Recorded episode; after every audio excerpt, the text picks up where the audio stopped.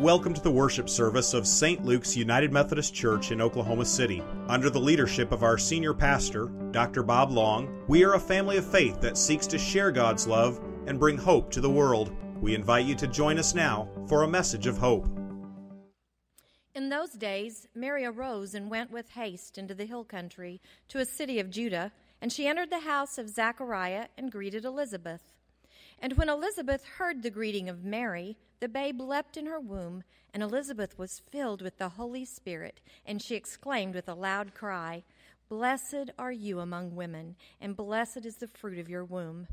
And why is this granted me that the mother of my Lord should come to me?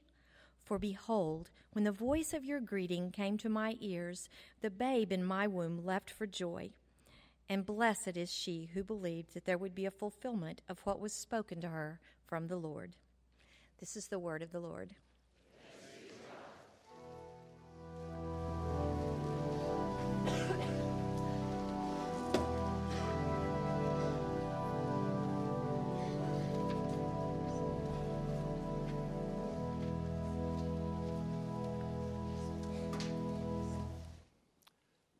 Who can forget Christmas Eve of 2009? It was six years ago now, but it was a memorable one. The weather forecasters were predicting a little snow that day. They said we had a chance for a white Christmas. And how exciting is that here in Oklahoma? I was thrilled about it, and then it started to snow that morning. And it snowed harder and harder and harder. Nobody called for this much snow. It kept coming down, and finally we started hearing churches that were canceling their Christmas Eve worship services. And I thought, you got to be kidding me. You're canceling Christmas Eve?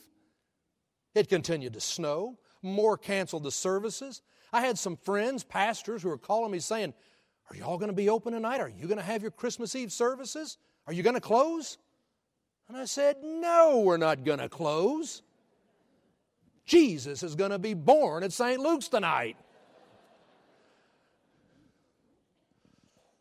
I think they were very impressed though they thought we were a little foolish, it continued to snow. People were beginning to ask, Bob, should we close? No. Finally, the governor came on and said, This is a state of emergency. We're closing the freeways. We're asking everybody to stay home and get off the roads. I called the executive team together and I said, Am I being hard headed about this? They said, Yes. I, I mean, do you think that we should close? Yes. I made one of the hardest decisions I've had to make in 40 years of ministry to say, we're not going to have Christmas Eve candlelight worship service tonight. And so I sent all the staff home. It took them two, three hours to get home. Some of them could not make it and had to leave their cars on the side of the road. I had made a poor decision. I had waited way too long before letting everybody go home. I couldn't believe there'd be no Christmas Eve services. I was so discouraged and down, I, I, went home. And then our son Paul and his wife Krista called, and they said, We want to come over for Christmas Eve. It turned out that Krista was expecting her first child. They could hardly wait in two weeks they were going to become parents. They were afraid they might lose power. They didn't want to have to be alone. And so they said, We want to come. We want to be with you. We asked them to please be careful. They made the drive and finally they arrived. We all settled down inside and, you know, we wanted to take care of Krista and make sure she was okay. It was the first time that she had been pregnant. She didn't really know what to expect. All you know is that by those last two weeks, you think this baby's never going to come. We knew she wasn't feeling well. We wanted to take care of her and make sure the grandbaby was going to be okay, to kind of love and dote on each other. And I got to tell you, as, as we look back on our memories of Christmas as a family, we look back on Christmas Eve of 2009 as one of our most special in spite of the fact that there was no gorgeous music, and there would no silent night, and there was no candlelight. It was really a very incredible Christmas Eve because we were expecting a baby, and we were together to love and to care for each other. It made it a special night. I think that's what was going on in our scripture lesson this morning. In our scripture lesson this morning, we were looking at Elizabeth. If you were here last week, you know that we were talking about Elizabeth. She was married to Zachariah. They were both much older now, past childbearing years. And now Elizabeth, as an older woman, she could look at all of her friends, all her family who had gotten pregnant and had a baby. It never had happened for her. And then you look at Mary. Mary was so young. But Mary was having to deal with the fact that she was not married to Joseph yet. And now she was having to announce she was having a baby. It's interesting, neither woman had expected to be pregnant. You had Elizabeth, and she had seen enough of her friends through these years to know what to expect. But carrying a baby in your older years, to be heavy with child, what a difficult thing physically that was going to be. She was in her third trimester. This was going to be a hard time for her. And then you had Mary. Well, Mary was young, she was healthy and strong. Physically, it shouldn't have to be a problem, other than morning sickness there in those first three months but she was having to still wrestle with her mind that an angel had come and said, You have found favor with God, and you're going to bear a son. No, it was hard on her. And so it was, we had Elizabeth, older, who really was able to help Mary. And you had Mary, who was younger, being able to help Elizabeth. She stayed with her for three months, that last trimester, all the way till John would be born. And I think it'd be a time in which they were taking care of each other. They needed to be together. They were drawn to be together. They were there to love and to help each other. It's what happens when you're expecting. This morning, I want to continue on with this sermon series What to Expect when you're expecting. Right now, we are expecting the birth of Jesus there in Bethlehem. We are preparing. Advent is the season of preparing for the birth of a baby. And we know that when you're going to know that you're expecting and you're preparing, it's a time of waiting. And what you do in the period of waiting really determines the experience that you have when the baby is born. Now, last week, we all were here and we made a commitment about what we were going to do in this Advent season. I say we were all here. Actually, I'd ask, should we all gather in my office for worship last week?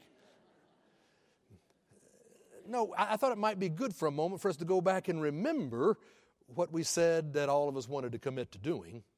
What we said we are going to commit to doing is that throughout the season of Advent, we were going to get up early every day and have time to read our daily devotional, to have prayer, and to listen in silence. I told you how Marsh and I got into our habit of uh, making the coffee the night before, and we get up, set the alarm early, we put in the coffee, we plug in the lights, we start up the fireplace, the nativity scene is there on the mantle, we pray, we read, and then we sit in silence. And you'll hear God speak. And then we also said, though, God needs to have the first word in the day, but this year, why not let God have the last word of the day? And what if we decided that each night, when it comes towards the end, would turn off the TV set, would stop working towards tomorrow, and we would have time again to stop, to listen, to pray, and to let God have the last word of the day. Now, I got to tell you, my life's pretty crazy around this season, and I haven't missed since we talked about this last week. And for me, that's pretty amazing. In the morning and in the night, to let God have the first word and the last word. And I'm going to tell you, God will speak. He will speak to us all. We said last week that one of the things when you happens when you find out that you're expecting is you start worrying about all the things in the future you can't control. When you're expecting, you worry about the things in the future you can't control. And if you and I would grow still and listen, what we're going to discover is we can find peace. Because God is with us. You'll find peace. And if you find peace in the midst of this season, then I believe you can do the other things we need to do to prepare for the birth of a baby. And that's what I want us to think about today. We need to prepare by coming together, loving, helping, being kind with one another. When you're expecting, you can't help but want to be drawn together to bless life and help each other. What I want us to think about this morning. Just two things. First of all, you and I need to commit to listen with our hearts and then look for opportunities to share love. Listen with your heart and look for opportunities to be kind. You know, I found this past week when I was sitting there one morning, I was doing my devotional time, and then I was into my period of listening. And when you're sitting there listening and you're looking at this nativity scene, you find your mind starts to go certain places. And I believe that's what's supposed to happen. And I found my mind one morning going, Who do I need to do something for? Who do I want to get a gift for or do something kind?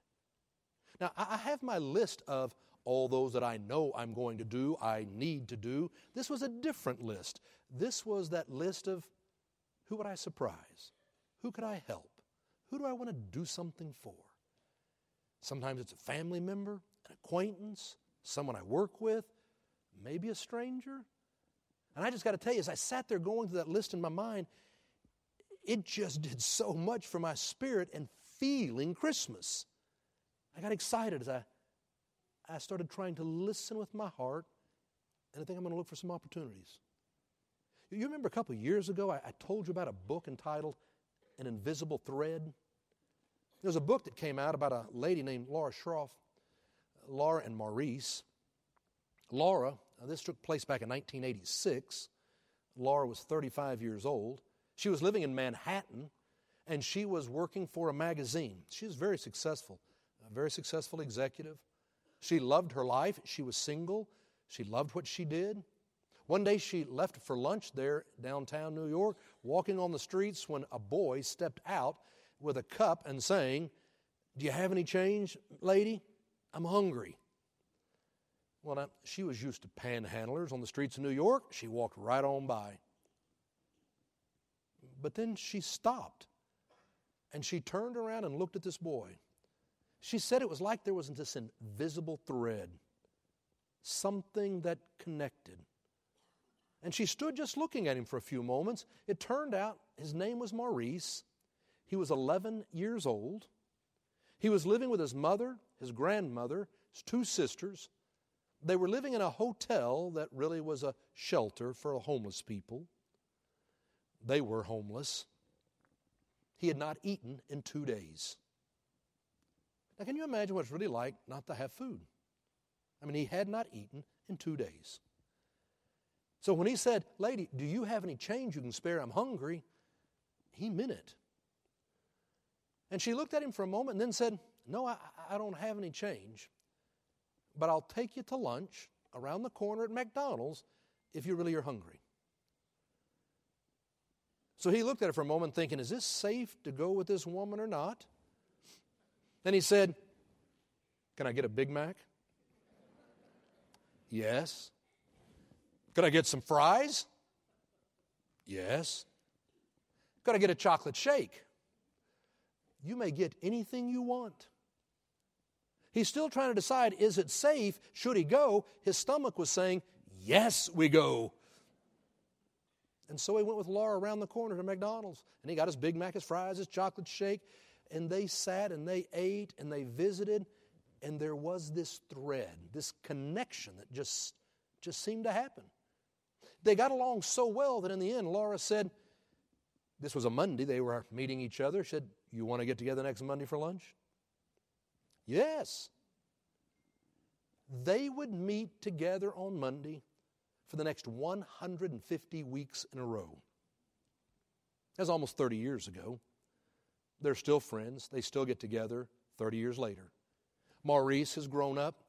He has gotten married, stayed in school, got a good education, has a great job. He always wanted a big family. Now he has seven kids.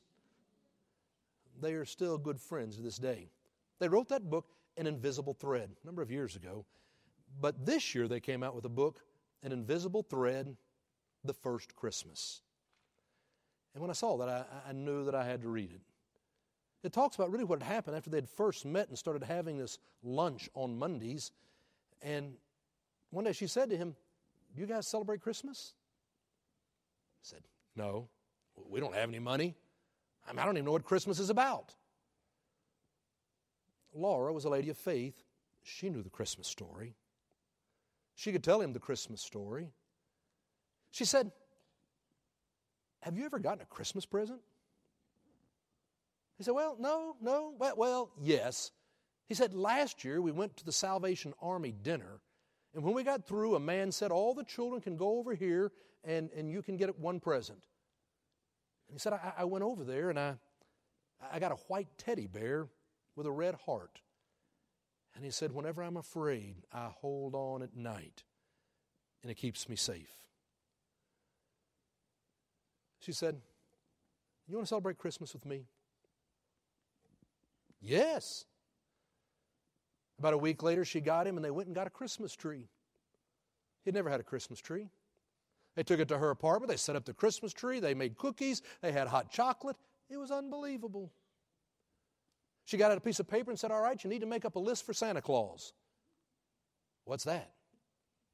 You make up a list for Santa Claus, and then maybe on Christmas you'll get some presents. He said, That's the way it works. Well, you don't get them all. You might get some. Let's just make up a list. And so he made up a list. I want a coat. I want a hat. I want some gloves. I want a scarf. I want some shoes. I'd love a remote control race car. He made up his list. When it came to Christmas Eve, she went and got Maurice, and her sister was there, and the three of them, they had a wonderful dinner. And then they went over to the Christmas tree, and she said, I have a present for you, Maurice. And they handed him this beautifully wrapped gift. And he had no idea what to do with it. You got a bunch of paper around a box? What do you do with it? She said, You tear the paper off and then you open it up to see what's inside. He'd never had a gift. He tore the paper off, he opened the box, and there was a remote control race car. He was so excited. She said, I'll come by to get you tomorrow morning.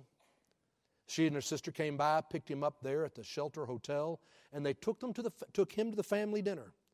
All the brothers and sisters and kids were going to be there. It was going to be a huge house full. This was outside the city in a big yard. It was a lovely home. And I mean, they had this table and it had all kinds of ham and turkey and chicken.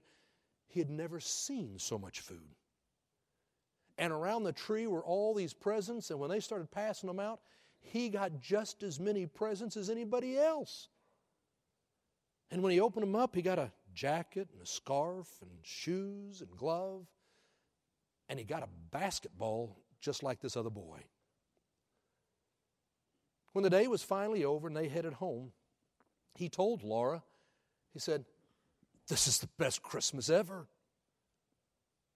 And it's not because of all that food, it was amazing. And it's not because of all these presents that I really love. I think what made it a special day was I've never been at a table with so many people who liked each other. People who laughed and talked and loved and we held hands and prayed.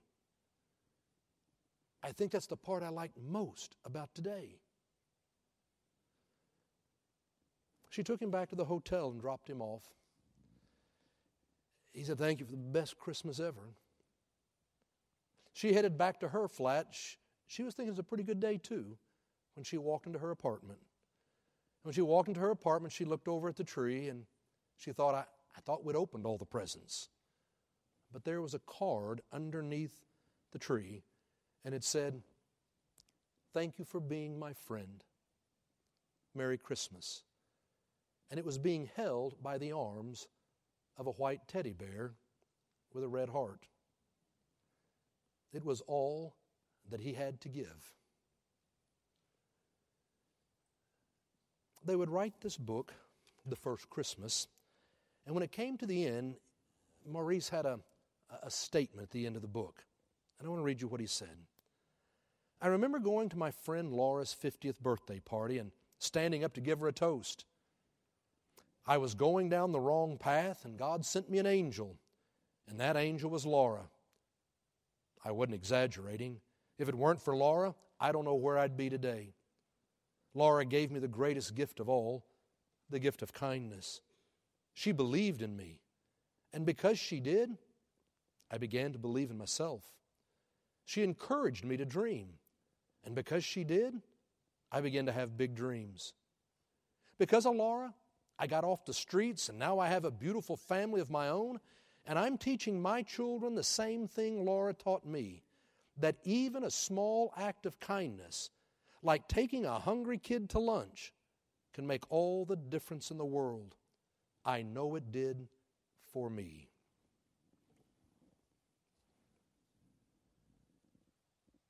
Listen with your heart, and then look for the opportunity to share love and to be kind.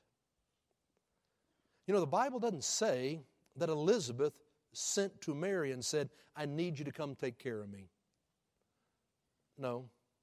Mary, who was now expecting and having her own struggles, probably with her first trimester and see and her sickness and and struggling emotionally with the fact that she was now found favor with God she felt in her own heart the need to go be with Elizabeth in her last trimester, to stay with her for those three months, to help her, to listen to her heart, and to go be kind. I believe that's how you start preparing for the birth of a baby.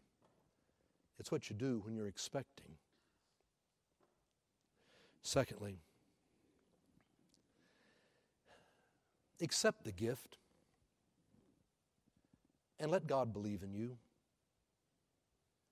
Accept the gift. You see, the gift is a baby born in Bethlehem. The gift is an expression of God's love for the world. But more than that, it's the expression of God's love for you. You see, so often you and I carry so much guilt and we feel unworthy. We feel bad about ourselves. That it's hard for us to accept the gift of God's unconditional love that comes in the form of a baby in Bethlehem. We have a hard time accepting the gift and allowing God to believe in us. I think God believes in us quite often more than we believe in ourselves. And Christmas is about that gift of God's love, that gift of God's grace. And you have to be willing to accept that and let God believe in you. When you do that, I'm telling you, it stirs something in your soul. That's what enables you to listen with your heart and see the opportunity to love and to bless and be drawn together. It starts by accepting the gift, letting God believe in you. While I was doing my daily devotional, I, I have a couple that I read. I came across a fascinating story. Took place back in the early 1950s. It was a, la- a story of a lady named Nell. She was from Alabama. And, and Nell had come to New York. She loved the arts, and more than anything, she wanted to be a writer, but she was a long way from being that. But she decided to go ahead and come to New York, and she got a job as an airline reservationist. And that's what she did. She worked hard, didn't make a lot of money. She'd try to write a little bit on the side, but she made friends who were involved in the arts. And they loved to get together and talk about the latest play, or to get together and talk about the latest book, or the current events, and just discuss life in New York. She loved living in Manhattan there and, and how she was making it. Well, every year when it came to Christmas, they had a tradition. And what they decided to do is they try to go buy the craziest gift they could for their friends for the least amount of money. I mean, they were all poor, so you weren't supposed to spend much money, but you're supposed to go buy some sort of a crazy gift. And so that's what they did each year. And through the years, though, she really got to know uh, another couple, and it was Joy and Michael Brown. Joy and Michael Brown were just a little older than her. They went up having two children. But Michael's the kind of guy, he was an entrepreneur and he could take risk and he was a good businessman. And even though as a young man, he made money. Enough that he was able to buy a flat there in Manhattan. None of the rest of them were close to doing that. And so they enjoyed going, hanging out at his and, and Joy and Michael's place. And it was at Christmas of 1955 that they enjoy, invited Nell to come spend Christmas Eve and Christmas Day with them. And so she came. She got the kids a couple gifts. She got something for Joy and for Michael. She came over on Christmas Eve and they had a lovely evening. The next morning, when I got up, these kids were so excited and they were so pumped. And she thought that was great. And they handed out gifts to them. And then there were gifts for Joy and gifts for Michael. And there was nothing for her. It's not like she was expecting a lot, but she had brought gifts for the kids, she had brought gifts for them, and she got nothing. She said, I was trying to act like it was no big deals, but she did feel a little strange. Finally, after they'd passed out most of the gifts, Joy spoke up and said, Oh, we didn't forget you. No. No, there's a, a card on the tree. It's for you. And she went over and pulled this card off the tree, and as an envelope, she opened it up, and it said, You may take the next year off and do nothing but write whatever you want. Merry Christmas. And she said, What does this mean? What it means just what it says. A year off to write whatever I want? Yes. We've had a good year. We've set aside some money. We decided we wanted to do something to help you. You can write whatever you want. If you never sell a line, that's okay. Wouldn't it be great to have the opportunity to have a fresh start and truly try? I, I, I, I can't accept this. And they said, Oh, but you must. Please, accept the gift and let us believe in you. She walked over the window and looked outside of New York in this snowy, snowy New York. And she thought about the opportunity before her. You know, her name was Nell Lee. And she thought, you know, that's not going to work. If I ever did publish anything, people would just be calling me Nellie, Nellie. So she decided she was going to change her name to Harper. Harper Lee. And in 1956, she took the year and she began to write, and she wrote the book To Kill a Mockingbird. Most literary scholars will say that what she probably started writing on that year was what she called to go set a watchman. But they believe that what happened, it took four years for her to finally be satisfied with the way it all came out. And so she continued to modify and continued to modify. And it wasn't until June of 1960 that the book To Kill a Mockingbird came out. One of the most significant books in our country's history to deal with racism. When it came out in 1960, and immediately became a bestseller. She won the Pulitzer Prize. First book ever to publish, and she wins a Pulitzer Prize. In 1991, they ran a survey asking people, What books have affected your life? And the number one book that people said affected their life was the Bible. Number two, To Kill a Mockingbird. In 2007, Harper Lee was invited to the White House by the President to receive the Presidential Medal of Freedom, the highest award that can be given to a, a citizen in the United States. And there were Joy and Michael Brown at the celebration. They were there with Harper to celebrate in 2007, 50 years later. And they were there because she had been willing to accept the gift and let them believe in her.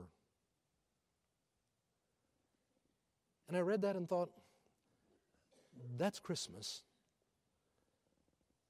The question is, will you accept the gift? The gift of God's unconditional love in the form of a baby. Will you accept the gift and let God believe in you? If you do, it stirs something in your soul so that you listen with your heart and you begin to see the opportunity to come together and to help and be kind and bless life. That's what you do to get ready for Christmas. That's what happens when you're expecting. It's in the name of the Father, and the Son, and the Holy Spirit. Amen. Let each of us lift up our own silent prayer.